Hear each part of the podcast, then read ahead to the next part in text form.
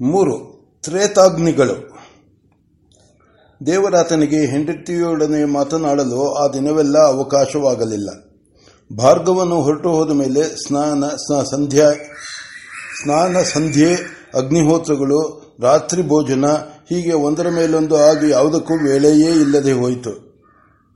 ಆಲಂಬಿನಿ ದೇವಿಯು ಗಂಡನಿಗೆ ಸ್ನಾನಾದಿಗಳಿಗೆ ಎಲ್ಲವನ್ನೂ ಸಿದ್ಧ ಮಾಡುವುದರಲ್ಲಿ ಗಂಡನು ತನಗೆ ಏನೋ ಹೇಳುತ್ತೇನೆ ಎಂದುದನ್ನು ಸಂಪೂರ್ಣವಾಗಿ ಮರೆತು ಬಿಟ್ಟಿದ್ದಳು ಸ್ನಾನಕ್ಕೆ ನೀರು ಕೊಡುವಾಗ ನೆನಪಿಗೆ ಬಂತು. ಆದರೆ ರುದ್ರವನ್ನು ಹೇಳಿಕೊಂಡು ಸ್ನಾನ ಮಾಡುತ್ತಿರುವ ಗಂಡನನ್ನು ಕೇಳುವುದು ಹೇಗೆ ಎಂದು ಸುಮ್ಮನಿದ್ದಳು. ಮತ್ತೆ ಅಗ್ನಿಹೋತ್ರವಾದ ಮೇಲೆ ಭೋಜನದ ಮುಂದೆ ಗಂಡನಿಗೆ ನೆನಪು ಮಾಡಿಕೊಟ್ಟಳು. ಆತನು ಮಧ್ಯಾಹ್ನದಲ್ಲಿ ವೇಳೆಯಾಗಲಿಲ್ಲ. ಈ ದಿನ ಮಲಗುವುದಕ್ಕೆ ಬೇಗ ಬಂದು ಬಿಡು ಎಲ್ಲವನ್ನೂ ಹೇಳುತ್ತೇನೆ ಎಂದು ತನ್ನ ಭೋಜನಗಳನ್ನು ಮುಗಿಸಿಕೊಂಡು ಹೋದನು. ಆಕೆಯು ಮಡಿಯಲ್ಲಿಯೇ ಅಗ್ನಿಗಳಿಗೆ ಮೂಢ, ಅಂದರೆ ಒಣಗಿದ ಸಂಗಡ, ಸಗಣಿಯ ಉಂಡೆ. ಮೂಢ ಮೂಢ, ಮೂಢಗಳನ್ನು ಇಟ್ಟು ಅವರ ಪರಿಚರ್ಯೆಯನ್ನು ಮುಗಿಸಿ ತನ್ನ ಊಟವನ್ನು ತಿಳಿಸಿದಳು ಹಾಲಿಗೆ ಹೆಪ್ಪಿಟ್ಟು ತಾಂಬೂಲವನ್ನು ತೆಗೆದುಕೊಂಡು ಸಡಗರವಾಗಿ ಶಯ್ಯಾಗೃಹವನ್ನು ಸೇರಿದಳು. ಶಯ್ಯಾಗೃಹಕ್ಕೆ ಸೇರಿದಂತೆಯೇ ನಡುಮನೆ. ಅಲ್ಲಿಯೇ ದೇವರಾತನು ತನ್ನನ್ನು ನೋಡಬಂದ ಗೃಹಸ್ಥರನ್ನು ಸ್ವಾಗತಿಸುವುದು. ಬೆಳಗಿನ ಹೊತ್ತಿನಲ್ಲಿ ತನ್ನಲ್ಲಿದ್ದ ಹತ್ತಾರು ಜನ ಶಿಷ್ಯರಿಗೆ ಪಾಠ ಪ್ರವಚನಗಳನ್ನು ನಡೆಸುವುದು. ಹೀಗೆ ಬೆಳಗ್ಗೆ ಇಳಿ ಹಗಲುಗಳಲ್ಲಿ ತನ್ನ ಕೆಲಸವನ್ನಷ್ಟು ಮಾಡಿದ ಮೇಲೆ ನಡುಮನೆಯು ದೊಡ್ಡ ಮನುಷ್ಯರ ಮನೆಯ ಹೆಂಗಸರಂತೆ ನಿರ್ಲಿಪ್ತವಾಗಿರುತ್ತಿತ್ತು. ಒಂದೊಂದು ದಿನ ದೇವರಾತನು ರಾತ್ರಿ ಭೋಜನವಾದ ಮೇಲೆ ಅಲ್ಲಿರುವ ವೇತ್ರಾಸನಗಳಲ್ಲಿ ಸುಖವಾಗಿ ಕುಳಿತು ತನ್ನ ಪಾಡಿಗೆ ತಾನು ಯೋಚನೆಯಲ್ಲಿರುವನು. ಶಯ್ಯಾಗೃಹಕ್ಕೆ ಹೊರಟಿದ್ದ ಮಡದಿಯು ಮೂಲೆಯಲ್ಲಿ ಒಂದು ಆಸನದ ಮೇಲೆ ಕುಳಿತು ಮೂಡಿ ಬರುತ್ತಿದ್ದ ಚಂದ್ರನನ್ನು ನೋಡುತ್ತಿದ್ದ ಗಂಡನನ್ನು ನೋಡಲಿಲ್ಲ. ಆತನು ಅನ್ಯಮನಸ್ಕನಾಗಿದ್ದು ಮಡದಿಯು ಅತ್ತ ಹೋದುದನ್ನು ಗಮನಿಸಲಿಲ್ಲ. ಅಲ್ಲದೆ ನಡುಮನೆಯಲ್ಲಿ ಸಣ್ಣಗಿದ್ದ ದೀಪವನ್ನು ಅಲ್ಲ ದೀಪವು ಅಲ್ಲಿದ್ದುದನ್ನೆಲ್ಲ ಕಣ್ಣಿಗೆ ತಂದು ಹಿಡಿಯುವಷ್ಟು ಪ್ರಕಾಶಮಾನವೂ ಆಗಿರಲಿಲ್ಲ. ಮಡದಿಯು ಗಂಡನು ಶಯ್ಯಾಗೃಹದಲ್ಲಿರಬೇಕೆಂದುಕೊಂಡಿದ್ದವಳು. ಆತನ ಶಯ್ಯೆಯು ಶೂನ್ಯವಾಗಿರುವುದನ್ನು ಕಂಡು ಹಿಂತಿರುಗಿ ನೋಡಿದಳು. ಆಗ ಮೂಲೆಯಲ್ಲಿ ಕುಳಿತಿರುವ ಗಂಡನನ್ನು ನೋಡಿ ತಾನು ಬಂದಿರುವುದನ್ನು ತಿಳಿಸಲು ಒಂದು ಸಲ ಸಣ್ಣಗೆ ಕೆಮ್ಮಿದಳು. ಕೆಮ್ಮು ಗಂಡನ ಗಮನವನ್ನು ಆಕೆಯ ಕಡೆಗೆ ಸೆಳೆಯಿತು. ಆತನು ತಿರುಗಿ ನೋಡಿ, ನೀನು ಇಷ್ಟು ಬೇಗ ಬರುವೆ ಎಂದು ಅಂದುಕೊಂಡಿರಲಿಲ್ಲ. ಅದಕ್ಕೆ ಈ ಮೂಡುತ್ತಿರುವ ಚಂದ್ರನ ಸೊಬಗನ್ನು ನೋಡುತ್ತಿದ್ದೆ. ಈಗ ನೋಡು, ಈ ಚಂದ್ರನು ಕೆಂಪಗೆ ಹವಳದ ಕುಡಿಯಂತಿದ್ದಾನೆ. ಇವನೇ ಇನ್ನು ಕೊಂಚ ಹೊತ್ತಿನಲ್ಲಿ ಮೇಲೆ ಬಂದು ಬೆಳ್ಳಗಾಗುತ್ತಾನೆ. ಅದು ಮನಸ್ಸಿಗೆ ಬಂತು. ನಿನ್ನ ಗರ್ಭದಲ್ಲಿರುವ ಮಗನೂ ಹೀಗೆ ಹುಟ್ಟುವಾಗ ನಿರ್ಬಲ ಶಿಶುವಾಗಿದ್ದು ಬೆಳೆದ ಬೆಳೆದ ಮೇಲೆ ಏನಾಗುತ್ತಾನೋ ಎಂದು ಸಂಶಯ ಪಡುತ್ತಿದ್ದೆ ಎಂದನು. ನಮ್ಮ ಹೊಟ್ಟೆಯಲ್ಲಿ ಹುಟ್ಟಿದವನು ನಮ್ಮ ಮಾತು ಕೇಳದೆ ಇನ್ನೂ ಯಾರ ಮಾತು ಕೇಳಬೇಕು? ಆದ್ದರಿಂದ ನೀವು ಆ ಸಂಶಯವನ್ನು ಬಿಟ್ಟುಬಿಡಿ. ನನಗೆ ಇನ್ನೇನೂ ಸಂಶಯವಿಲ್ಲ. ನನಗಿಂತ ಪ್ರಬಲನಾಗುವ ಮಗನು ಹುಟ್ಟುವುದರಲ್ಲಿ ನನಗೆ ಏನೇನೂ ಸಂದೇಹವಿಲ್ಲ. ಸಂದೇಹವಿಲ್ಲ. ಆದರೆ ಮಗನು ಬ್ರಹ್ಮಪರಾಯಣನಾಗಿ ಕರ್ಮತ್ಯಾಗ ಮಾಡಿ ಕರ್ಮಭ್ರಷ್ಟನಾದರೆ ಮಾಡುವುದೇನೋ ಇದೊಂದೇ ಸಂಶಯ. ಮಧ್ಯಾಹ್ನ ನಿಮ್ಮ ಸ್ನೇಹಿತರು ಏನೋ ಹೇಳಿದಂತಿತ್ತು? ನೀನು ನಿಂತಿದ್ದೀಯೇ ನೀನು ನಿಂತಿದ್ದೀಯೇ. ನಾನು ಕುಳಿತಿದ್ದೇನೆ. ಈ ಮಾತು ಇಲ್ಲಿ ಬೇಡ. ಅದನ್ನೆಲ್ಲ ವಿಸ್ತಾರವಾಗಿ ಹೇಳುತ್ತೇನೆ. ನಡೆ ಎಂದು ದೇವರಾತನೆದ್ದು ಮಡದಿಯೊಡನೆ ಶಯ್ಯಾಗೃಹಕ್ಕೆ ಬಂದನು. ಅಲ್ಲಿ ಅಡಕೆಲೆ ಅಡಕೆಲೆ ಹಾಕಿಕೊಳ್ಳುತ್ತಾ ಮತ್ತೆ ಮಾತು ಬಂತು. ಭಾರ್ಗವನು ತನ್ನ ಸಂಶಯ ನಿವಾರಣಕ್ಕಾಗಿ ಹೇಳಿದ ಮಾತುಗಳನ್ನೆಲ್ಲವೂ ಹೇಳಿ, ನೋಡು ಆಲಂಬಿ, ನಿನ್ನೆಯೇ ರಾತ್ರಿ ನೋಡಿದುದು ಏಕೋ ಭೀತಿ ಉಂಟು ಮಾಡುತ್ತಿದೆ. ಬಂದು ನಿನ್ನ ಗರ್ಭವನ್ನು ಸೇರಿದವನು ಬಿಳಿ ಬಟ್ಟು ಇಟ್ಟಿದ್ದರೂ ನನ್ನ ಮನಸ್ಸಿಗೆ ಆತನು ಸನ್ಯಾಸಿ ಇರಬೇಕು ಎನಿಸಿತು ಆದ್ದರಿಂದ ನಿನ್ನ ಗರ್ಭದಲ್ಲಿ ಹುಟ್ಟುವವನು ಸನ್ಯಾಸಿಯಾದರೇನು ಗತಿ ಎಂದು ದಿಗಿಲು ಎಂದನು. ಅವಳು ಬಾಯಲ್ಲಿ ತಂಬೂಲವಿರುವುದನ್ನೂ ಮರೆತು ನಕ್ಕು ಬಿಟ್ಟಳು ಬಾಯಿ ತಂಬೂಲವು ಸಿಡಿದಿರಬೇಕು. ದೇವರಾತನು ಉತ್ತಿ, ಉತ್ತಿರಿಯದ ಮೇಲೆ ಬಿದ್ದಿದ್ದ ಕೆಂಪು ಚುಕ್ಕೆಗಳನ್ನು ಹೆಂಡತಿಗೆ ನಸುಕಿನಸಿನ ಮುಸಿನಗೆಯಲ್ಲಿ ತೋರಿಸಿದನು. ಅವಳು ಕೈ ಮುಗಿದು ಅಗ್ನಿಹೋತದಲ್ಲಿ ಕಿಡಿಗಳು ಹರಿದಂತಾಯಿತು. ತಪ್ಪು ಮನ್ನಿಸಬೇಕು ಎಂದು ಅದನ್ನು ಒರೆಸಿದಳು. ಮುಖ್ಯ, ನಿಮ್ಮ ರಾಜ್ಯ ಇದು. ಇಲ್ಲಿ ನೀವೇನು ಮಾಡಿದರೂ ಮಾಡಿಸಿಕೊಳ್ಳಬೇಕು. ಅಧಿಕಾರವನ್ನು ನೀಗಿಕೊಂಡವನಂತೆ ಗಂಡನು ಹೇಳಿದನು. ಬೇಕೆಂದು ಮಾಡಿದ್ದರೆ ನಿಮ್ಮ ಆಕ್ಷೇಪಣೆ ಸರಿಯಾಗುತ್ತಿತ್ತು. ಆದರೆ ಇದು ಹಠಾತ್ತಾಗಿ ಆದುದು. ಅಲ್ಲದೆ ಅದಕ್ಕೂ ನೀವೇ ಕಾರಣ. ಯಾವುದಕ್ಕೂ ಹೆದರದೇ ಇದ್ದವರು ಗರ್ಭದಲ್ಲಿ ಗಂಡು ಮಗುವೇ ಆಗುವುದು, ಅದು ಸನ್ಯಾಸಿಯೇ ಆಗುವುದು ಎಂದು ದಿಗಿಲು ಎಂಬುದಕ್ಕೆ ನನಗೆ ನಗು ಬಂತು. ಏನಾದರೂ ಆಗಲಿ, ನಿಮ್ಮ ಕೋಪ ಕೈ ಮುಗಿಯುವವರೆಗೂ ತಾನೆ. ಆಯಿತು. ಒಂದು ವೇಳೆ ಹುಟ್ಟುವ ಮಗು ಹುಟ್ಟುವ ಮಗು ಹೆಣ್ಣಾದರೂ? ಇದಕ್ಕೆ ನಿಮ್ಮನ್ನು ಹೆಂಗಸರು ಅಯೋಗ್ಯರು ಎನ್ನುವುದು. ಪುಂಸವನ ಆದ ಮೇಲೆ ಅದಂತೂ, ಅದೆಂತೂ ಹೆಣ್ಣಾಗುವುದು? ನಿನ್ನ ಗರ್ಭದಲ್ಲಿ ಮಗನೇ ಹುಟ್ಟುವವನು. ಆ ವಿಷಯದಲ್ಲಿ ಎಳ್ಳಷ್ಟೂ ಸಂದೇಹವಿಲ್ಲ. ಸಂಸ್ಕಾರದಲ್ಲಿ ಬಲವಿಲ್ಲವೇ? ನೀವು ಬಿಡಿ. ತಲೆಯನ್ನು ತೆಗೆದು ಮುಂದಿಟ್ಟರೂ ನಂಬುವುದಿಲ್ಲ. ಕರುವು ಎದುರಿಗೆ ನಿಂತಿದ್ದರೂ ಇದಕ್ಕೆ ಕಾಲು ಮೂರೇನೋ ಎಂದು ಸಂದೇಹ ಪಡುವ ಜಾತಿ. ಅದೆಲ್ಲ ಸರಿ, ಅದೆಲ್ಲ ಸರಿಯಲ್ಲ. ಸಂಸ್ಕಾರ ವಿಹಿತವಾದದ್ದು ನಡೆದಿದೆ. ಆದ್ದರಿಂದ ಗರ್ಭಸ್ಥವಾಗುವ ಪಿಂಡವು ಗಂಡೆ ಆಗುತ್ತದೆ. ಅಷ್ಟೇ ಅಲ್ಲ, ನನಗಿಂತ ಪ್ರಬಲವೂ ಆಗುತ್ತದೆ. ಆದರೆ ಒಂದು ವೇಳೆ ಅದು ಕರ್ಮತ್ಯಾಗ ಮಾಡಿ ಸನ್ಯಾಸಿಯಾದರೂ ಎಂದು ದಿಗಳು ಅಷ್ಟೆ. ಕರ್ಮದಲ್ಲಿ ಸಂಸ್ಕಾರಗಳಲ್ಲಿ ಇಷ್ಟು ಶ್ರದ್ಧೆ ಇರುವವರು ಮಗನು ಸನ್ಯಾಸಿಯಾಗದ ಹಾಗೆ ಒಂದು ಹೋಮವನ್ನು ಮಾಡಿ. ಅದು ಅಷ್ಟು ಸುಲಭವಲ್ಲ ಆಲಂಬಿ. ನೀನು ಹೇಳುವುದು ನಿಜ. ನನಗೆ ಯಜ್ಞವಲ್ಕ್ಯ ಹೊಸ ಯಜ್ಞಗಳನ್ನು ಹೇಳುವವನು. ಎಂದೇ ಬಿದಿರು ಬಿರುದು.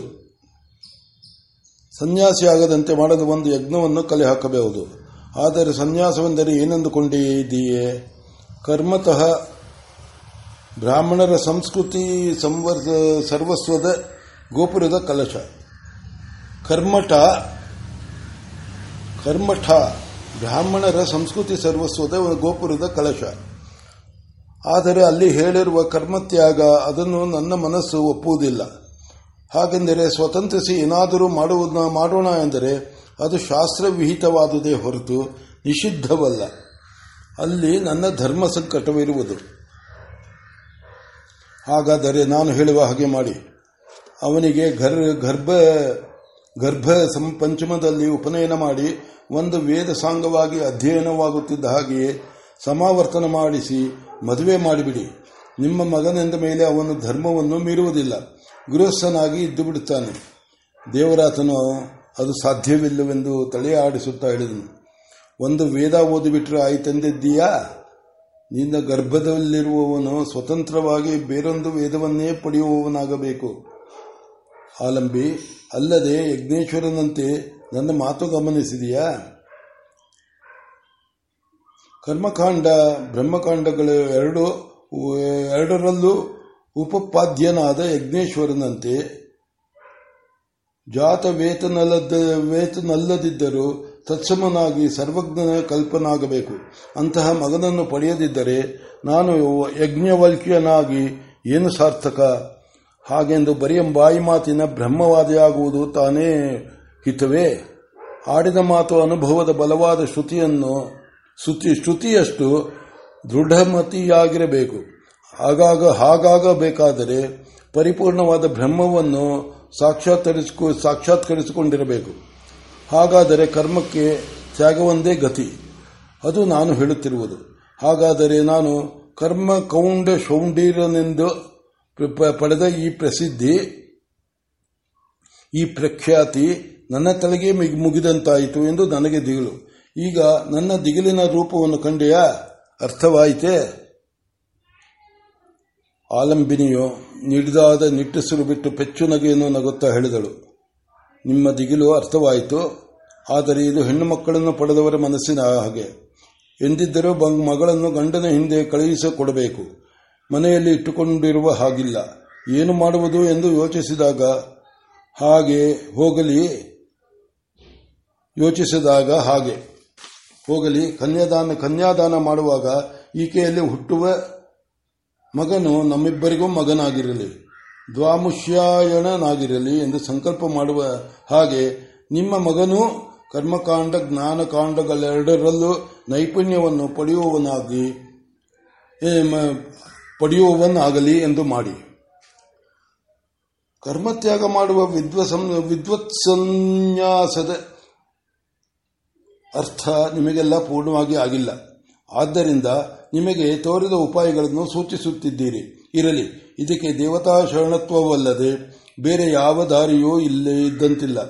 ದೇವರು ಮಾಡದಂತಾಗಲಿ. ನನಗೇನೋ ಇಂದು ಇದು ಭಾರಿಯ ಶಲ್ಯವಾಗಿದೆ ಎಂದು ಆತನು ದೊಡ್ಡ ನಿಟ್ಟಿಸಿರು ಬಿಟ್ಟನು. ದೇಹವು ದೀರ್ಘವಾಗಿ ಶಯ್ಯೆಯನ್ನು ಅವಲಂಬಿಸಿತು. ಹೊತ್ತಾಗಿರುವುದನ್ನು ಗಮನಿಸಿ ಇಬ್ಬರು ಬೇಗ ನಿದ್ದೆ ಹೋಗಬೇಕೆಂದು ದುಪ್ಪಟಿಯನ್ನು ಎಳೆದುಕೊಂಡರು. ಆದರೆ ನಿದ್ರಾದೇವಿಯ ಅನುಗ್ರಹ ಒಬ್ಬರಿಗಾಯಿತು, ಇನ್ನೊಬ್ಬರಿಗಾಗಲಿಲ್ಲ.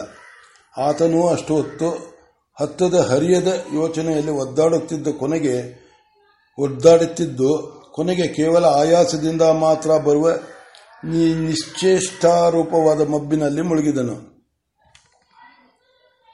ಸುಮಾರು ಅಷ್ಟು ಹೊತ್ತಾಯಿತು. ಇಬ್ಬರು ತನಿ ನಿದ್ದೆಯಲ್ಲಿ ಮುಳುಗಿದ್ದಾರೆ. ಲೋಕ ವ್ಯಾಪಾರವೆಲ್ಲ ಮರೆತು ಹೋಗಿದೆ. ಆಗ ಆತನಿಗೆ ಒಂದು ಕನಸು. ಕನಸಿನಲ್ಲಿ ಮೂವರು ಬ್ರಾಹ್ಮಣರು ಬಂದಿದ್ದಾರೆ. ಒಬ್ಬರಿಗಿಂತ ಒಬ್ಬರು ತೇಜಸ್ವಿಗಳು. ಮುಖವನ್ನು ನೋಡಿದ ಕೂಡಲೇ ಇಂತಹವರೆಂದು ಒತ್ತು ಮಾಡುವುದಕ್ಕೆ ಆಗದಿದ್ದರೂ ಮನಸ್ಸಿಗೆ ಸಮೀಪ ಪರಿಚಯವಿರುವಂತೆ ತೋರುತ್ತದೆ. ಏನು ಮಾಡಿದರೂ ಅವರು ಯಾರು, ಎಲ್ಲಿ ನೋಡಿದುದು ಎಂಬುದರ ನೆನಪೇ ಆಗಲಲ್ಲದು. ಆದರೂ ದೇವರಾತನು ತನ್ನ ಗೃಹಸ್ಥ ಧರ್ಮಕ್ಕೆ ತಕ್ಕಂತೆ ಅವರಿಗೆ ಅರ್ಘ್ಯ ಪಾದ್ಯಾದಿಗಳನ್ನು ಕೊಟ್ಟಿದ್ದಾನೆ. ಮಧುಪರ್ಕವನ್ನು ಕೊಡಬೇಕೆಂದು ಸಡಗರ ಪಡುತ್ತಿದ್ದಾನೆ. ಹೆಂಡತಿಯೋ ಎಲ್ಲಿಯೋ ಅಡುಗೆಯ ಮನೆಯಲ್ಲಿ ಏನೋ ಸಿದ್ಧ ಮಾಡುವಂತ, ಮಾಡುತ್ತಿರುವಂತಿದೆ. ಅದು ತನ್ನ ಕೋರಿಕೆಯೇ ಎಂದು ಅವಳನ್ನು ಕೂಗಿ ಅವಳ ವ್ಯಾಪಾರಕ್ಕೆ ಅಡ್ಡಿಯಾಗುವುದಕ್ಕೆ ಇಷ್ಟವಿಲ್ಲ. ಹೀಗಾಗಿ ಒದ್ದಾಡುತ್ತಿರುವಾಗ ಅದು ಅವರಲ್ಲಿ ಜ್ಯೇಷ್ಠನು ನಗು ನಗುತ್ತಾ ನಾವು ನಿಮ್ಮ ಮನೆಗೆ ಸೇರಿದವರು. ನಮಗೆ ಮಧುಪರ್ಕವೂ ಬೇಡ. ಸದ್ಯದಲ್ಲಿ ನಾವು ಏನೋ ಹೇಳಬೇಕೆಂದು ಈ ರೂಪದಲ್ಲಿ ಬಂದಿದ್ದೇವೆ. ಇಲ್ಲಿ ಬನ್ನಿ ಎಂದು ಕರೆದು ತಮ್ಮ ಜೊತೆಯಲ್ಲಿ ಆತನನ್ನು ಕೂರಿಸಿಕೊಳ್ಳುತ್ತಾನೆ. ಹಾಗೆ ತುಂಟುತನದ ಒಂದು ನಗೆಯನ್ನು ನಕ್ಕು, ನಾವು ಯಾರು ಸಿಕ್ಕಿ ಗುರುತು ಸಿಕ್ಕಿತೆ ಎನ್ನುತ್ತಾನೆ. ಆಚಾರ್ಯನು, ಇಲ್ಲವೆನ್ನಲಾರ ಪರಿಚಯದ ನೆನಪು ಆಗಲಲ್ಲದು. ಹೀಗೆ ಆತನು ಸಂಕಟ ಪಡುತ್ತಿರುವಾಗ ಸರಿ, ನಿಮ್ಮ ಸಂಕಟ ನನಗೆ ಅರ್ಥವಾಯಿತು. ನಾವು ಯಾವಾಗಲೂ ಪರೋಕ್ಷ ಪ್ರಿಯರು ಆದ್ದರಿಂದ ಹೀಗೆ ಗೊತ್ತಿದೆ, ಗೊತ್ತಿಲ್ಲ ಎಂದಾದರೆ ವಿಚಿತ್ರವೇನೂ ಇಲ್ಲ. ನಾವೇ ಹೇಳುತ್ತೇನೆ ಹೇಳುತ್ತೇವೆ ಕೇಳಿ. ನೀವು ದಂಪತಿಗಳು, ನಿತ್ಯವೂ ಸೇವಿಸುವ ಅಗ್ನಿಗಳು ನಾವು. ನಾನು ಗಾರ್ಹಪತ್ಯ, ಈತನು ದಕ್ಷಿಣಾಗ್ನಿ, ಇವನು ಅಹವೀವ, ಅಹವನೀಯ. ನಾವು ನೀವಿಟ್ಟಿರುವ ಕುಂಡಗಳಲ್ಲಿ ಮಾತಾ ಇರುವವೇ ಎಂದು ಭಾವಿಸಬೇಡಿ. ನಿಮ್ಮ ದೇಹದಲ್ಲೂ ಇರುವೆವು. ನಮ್ಮ ಅನುಗ್ರಹದಿಂದಲೇ ನಿಮ್ಮ ದಂಪತಿಗಳಿಗೆ ನಿನ್ನೆಯ ದಿನ ನಿಮ್ಮ ಗರ್ಭಕ್ಕೆ ಬಂದ ಮಹಾನುಭಾವನ ದರ್ಶನವಾದುದು. ಆಚಾರ್ಯನು ಎದ್ದು ನಿಂತಿದ್ದನು. ಪ್ರವರವನ್ನು ಹೇಳಿಕೊಂಡು ಅವರಿಗೆ ಒಟ್ಟು ಒಟ್ಟಿಗೊಂದು ಸಲ ನಮಸ್ಕಾರ ಮಾಡಿದನು. ಪ್ರತ್ಯೇಕವಾಗಿಯೂ ಒಮ್ಮೊಮ್ಮೆ ನಮಸ್ಕಾರ ಮಾಡಿದನು. ಇನ್ನು ಅಪ್ಪಣೆಯಾಗಬೇಕು ತಾವು ಹೇಳಿದುದನ್ನು ಕೇಳುವುದಕ್ಕಿಂತಲೂ ಇದು ಹೆಚ್ಚೆಂದು ಹೀಗೆ ಮಾಡಿದುದು ಅಪರಾಧವಾದರೆ ಕ್ಷಮಿಸಬೇಕು ಎಂದು ಕೈ ಮುಗಿದುಕೊಂಡು ಹೇಳಿದನು. ಮೂವರು ನಕ್ಕರು. ಹಿರಿಯನು ಹೇಳಿದನು, ನಮಗೂ ನಿಮಗೂ ಒಗ್ಗಿ ಹೋಗಿದೆ. ನೀವು ಏನು ಮಾಡಿದರೂ ಅದು ಅಪರಾಧವೆಂದೇ ನಮಗೆ ತೋರುವುದಿಲ್ಲ. ಅದಿರಲ್ಲ ಕೇಳಿ. ಅದಿರಲಿ ಕೇಳಿ. ನಿನ್ನೆಯ ದಿನ ನಿಮಗೆ ಆದ ದರ್ಶನವು ನಮ್ಮ ಅನುಗ್ರಹದಿಂದಲೇ ಆಯಿತು. ಆದರೆ ಅದನ್ನು ಸುಖವಾಗಿ ತೆಗೆದುಕೊಳ್ಳುವುದರ ಬದಲು ನೀವು ಅದನ್ನು ಆತಂಕದ ಕಾರಣ ಮಾಡಿಕೊಂಡಿದ್ದೀರಿ. ನೀವು ಈ ದಿನ ಬೆಳಗಿನಿಂದ ಪಡುತ್ತಿರುವ ಸಂಕಟವು ಬಲವಾಗಿ ನಿಮ್ಮ ದೇಹದಲ್ಲಿರುವ ನಮ್ಮನ್ನೂ ದುಃಖಪಡಿಸುತ್ತಿದೆ. ಆದ್ದರಿಂದ ಬೇಡವೆಂದು ಹೇಳಲು ಹೇಳಲು ನಾವೇ ಬಂದಿದ್ದೇವೆ. ಹಾ ನೀವೇ ನನ್ನ, ನನಗೆ ತಿಳಿಯದೆಂದು ಅದನ್ನು ನಿವಾರಿಸಬಹುದಾಗಿತ್ತಲ್ಲ ಎನ್ನಲು ಹೊರಟುವಿರಿ ಹೊರಟಿರುವರಿ. ಹೌದು. ಅದು ನಮಗೆ ಸಾಧ್ಯ. ನಾವು ಎದುರು ಬರದೆ ನಿಮ್ಮ ಮನಸ್ಸನ್ನು ತಿರುಗಿಸಲು ಸಾಧ್ಯ. ಆದರೆ ನೀವು ಭಕ್ತರು, ಬೇಕಾದವರು, ಸಖರು ಎಂದು ನಿಮಗೆ ಪ್ರತ್ಯಕ್ಷವಾಗಿ ಪ್ರತ್ಯಕ್ಷವಾಗಿ ಮುಖತಃ ಹೇಳಿ ನಿಮ್ಮನ್ನು ಸಂತೋಷಪಡಿಸಿಕೊಳ್ಳಬೇಕೆಂದು ಬಂದಿದ್ದೇವೆ. ನೀವು ಸಂತೋಷವಾಗಿದ್ದರೆ ನಮಗೆ ಸಂತೋಷ. ನೀವು ದುಃಖ ಪಡುತ್ತಿದ್ದರೆ ನಮಗೂ ದುಃಖ. ಆದ್ದರಿಂದ ಬಹುಶಃ ನಾವು ಮಾಡುವ ಕಾರ್ಯವನ್ನು ಸ್ವಾರ್ಥವೆಂದರು ಎನ್ನಬಹುದು. ಸ್ವಾರ್ಥವಿಲ್ಲದ ಲೋಕ ವ್ಯವಹಾರವು ಉಂಟೆ. ಸ್ವಾರ್ಥ, ಪರಾರ್ಥ ಎಂಬ ಭೇದವು ಮನಸ್ಸಿನಲ್ಲಿರುವವರೆಗೂ ಕರ್ಮಕಾಂಡ. ಆ ಭೇದ ಆ ಭೇದ ಒಳಿದರೆ ಅದು ಜ್ಞಾನಕಾಂಡ. ಅರ್ಥವಾಯಿತೆ? ದೇವರಾತನಿಗೆ ಆಶ್ಚರ್ಯವಾಯಿತು. ಇವರು ಕರ್ಮಕಾಂಡ, ಜ್ಞಾನಕಾಂಡಗಳನ್ನೇ ಕುರಿತು ಹೇಳುತ್ತಾ ತನ್ನ ಭಯವನ್ನು ಇನ್ನೂ ಹೆಚ್ಚಿಸುತ್ತಿದ್ದಾರೆ. ಆದರೆ ಇವರು ತ್ರೇತಾಗ್ನಿಗಳು. ನಿಮ್ಮ ಸಂತೋಷವೇ ನಮ್ಮ ಸಂತೋಷ, ನಿಮ್ಮ ದುಃಖವೇ ನಮ್ಮ ದುಃಖ ಎನ್ನುತ್ತಿದ್ದಾರೆ. ಆದ್ದರಿಂದ ಮರು ಮರುಮಾತಾಳದೆ ತಾನು ಹೇಳಬೇಕೆಂದಿರುವುದನ್ನೆಲ್ಲ ಒಂದೇ ಸರಿ ಹೇಳಿ ಮುಗಿಸಿದನು. ಹೇಳುತ್ತಿದ್ದ ಹಿರಿಯನು ಸಣ್ಣ ನಗೆ ನಗುತ್ತಾ ತಾನು ಹೇಳಬೇಕೆಂದಿರುವುದನ್ನು ಮುಂದುವರಿಸಿದನು. ಎರಡು ನದಿಗಳು ಬಂದು ಸೇರುತ್ತವೆ. ಎರಡೂ ಒಂದಾಗುವವರೆಗೂ ಆ ನೀರು ಈ ನೀರು ಎನ್ನಬಹುದು. ಎರಡೂ ಒಂದಾದ ಮೇಲೆ ಅವುಗಳಲ್ಲಿ ಯಾವುದು ತಾನು ಕರಗಿ ಹೋದನೆಂದು ಅಳಬೇಕು?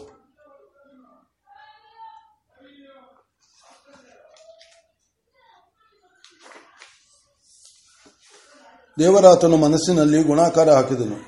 ನಾನು ಏನೋ ಹೇಳುವರು ಎಂದುಕೊಂಡಿದ್ದೆ.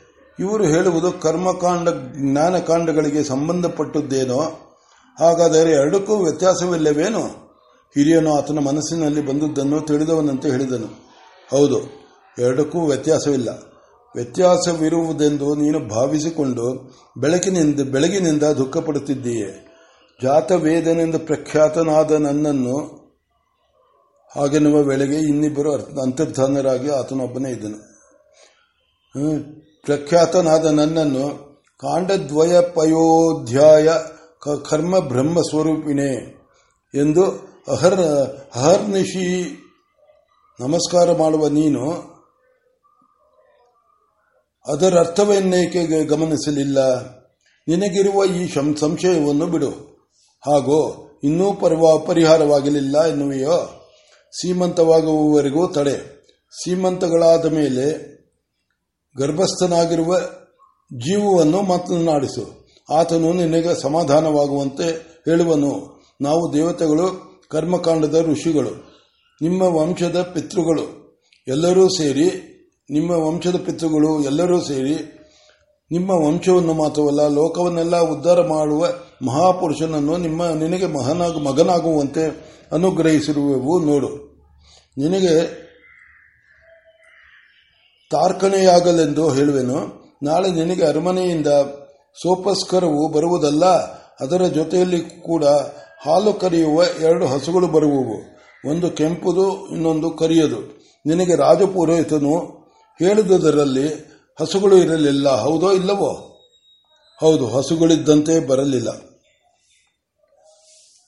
ನಾನೇ ನಿಮಗೆ ಎಲ್ಲವನ್ನೂ ಹೇಳಬಲ್ಲೆ. ಆದರೆ ನಿನಗೆ ನಾನು ಹೇಳುವುದಕ್ಕಿಂತ ಗರ್ಭಸ್ಥ ಜೀವವೇ ಹೇಳಿದರೆ ಹೆಚ್ಚು ನಂಬಿಕೆ ಆಗುವುದೆಂದು ಆತನಿಂದಲೇ ಹೇಳಿಸುವೆನು. ಇನ್ನಾದರೂ ದುಃಖವನ್ನು ಬಿಟ್ಟು ಸ್ವಸ್ಥನಾಗಿರು. ನೀನು ಸಂಕಟಪಷ್ಟು, ಸಂಕಟಪಟ್ಟಷ್ಟು ನಮಗದು ಜ್ವರವೆಂಬುದನ್ನು ಮರೆಯಬೇಡ.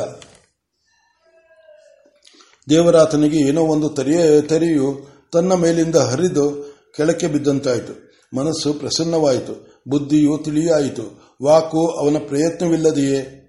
ಅಪ್ಪಣೆ, ದುಃಖವನ್ನು ಬಿಟ್ಟೆ ಎಂದಿತು. ಯಜ್ಞೇಶ್ವರನು, ನೋಡು, ನೀನು ಎಷ್ಟು ದುಃಖ ಪಡುತ್ತಿದ್ದೆ ನೋಡು ಎಂದು ತನ್ನ ಕೈಯನ್ನು ಅತ್ತ ಚಾಚಿದನು. ದೇವರಾತನು ಅತ್ತ ನೋಡಿದನು, ಅಲ್ಲಿ ಒಂದು ಕರಿಯ ಗುಡ್ಡವಿತ್ತು. ಅದು ಸುಮಾರು ಒಂದೂವರೆ ಆಳತ್ತರ, ಅದು ಹತ್ತಿಕೊಂಡು ಉರಿಯುತ್ತಿತ್ತು. ಇನ್ನೊಮ್ಮೆ ಕಿವಿಯಲ್ಲಿ ಮುಳುಗಿತು. ಆಚಾರ್ಯ ಮರೆಯಬೇಡ ಈ ದೇಹ ನಿನ್ನದಲ್ಲ. ನಿನಗೆ ಅದನ್ನು ಕೊಟ್ಟಿರುವ ನಾವು ಅದರಲ್ಲಿ ಇದ್ದೇವೆ. ನೀನು ನಿನ್ನದೆಂದು ಅನುಭವಿಸುವ ದುಃಖ, ಸುಖ ದುಃಖಗಳೆಲ್ಲ ನಮ್ಮ, ನಮಗೆ ಆಗುವವು ಆಗುವವು. ಆದ್ದರಿಂದ ನೀನು ಯಾವಾಗಲೂ ಸದಾ ಸಂತೋಷವಾಗಿಯೇ ಇರಬೇಕು. ಆಚಾರ್ಯನು ಅದನ್ನು ಕೇಳಿ ನಡುಗಿದನು. ಅಪ್ಪಣೆ ಎಂದು ಹಿಂತಿರುಗುವ ವೇಳೆಗೆ ಅಲ್ಲಿ ಯಾರೂ ಇರಲಿಲ್ಲ. ಮನಸ್ಸು, ಹಾಗಾದರೆ ನಾವು ಸುಖ ದುಃಖಗಳ ಅನುಭವದಲ್ಲಿಯೂ ಸ್ವತಂತ್ರವಲ್ಲವೇನು? ಅದರಲ್ಲಿಯೂ ನಾವು ದೇವತೆಗಳಿಗೆ ಅಂಕಿತರಾಗಿರಬೇಕೇನು ಎಂದು ಪುಂಖಾನುಪುಂಖವಾಗಿ ಪ್ರಶ್ನೆಗಳನ್ನು ಕೇಳುತ್ತಿರುವಾಗಲೇ ಎಚ್ಚರವಾಯಿತು.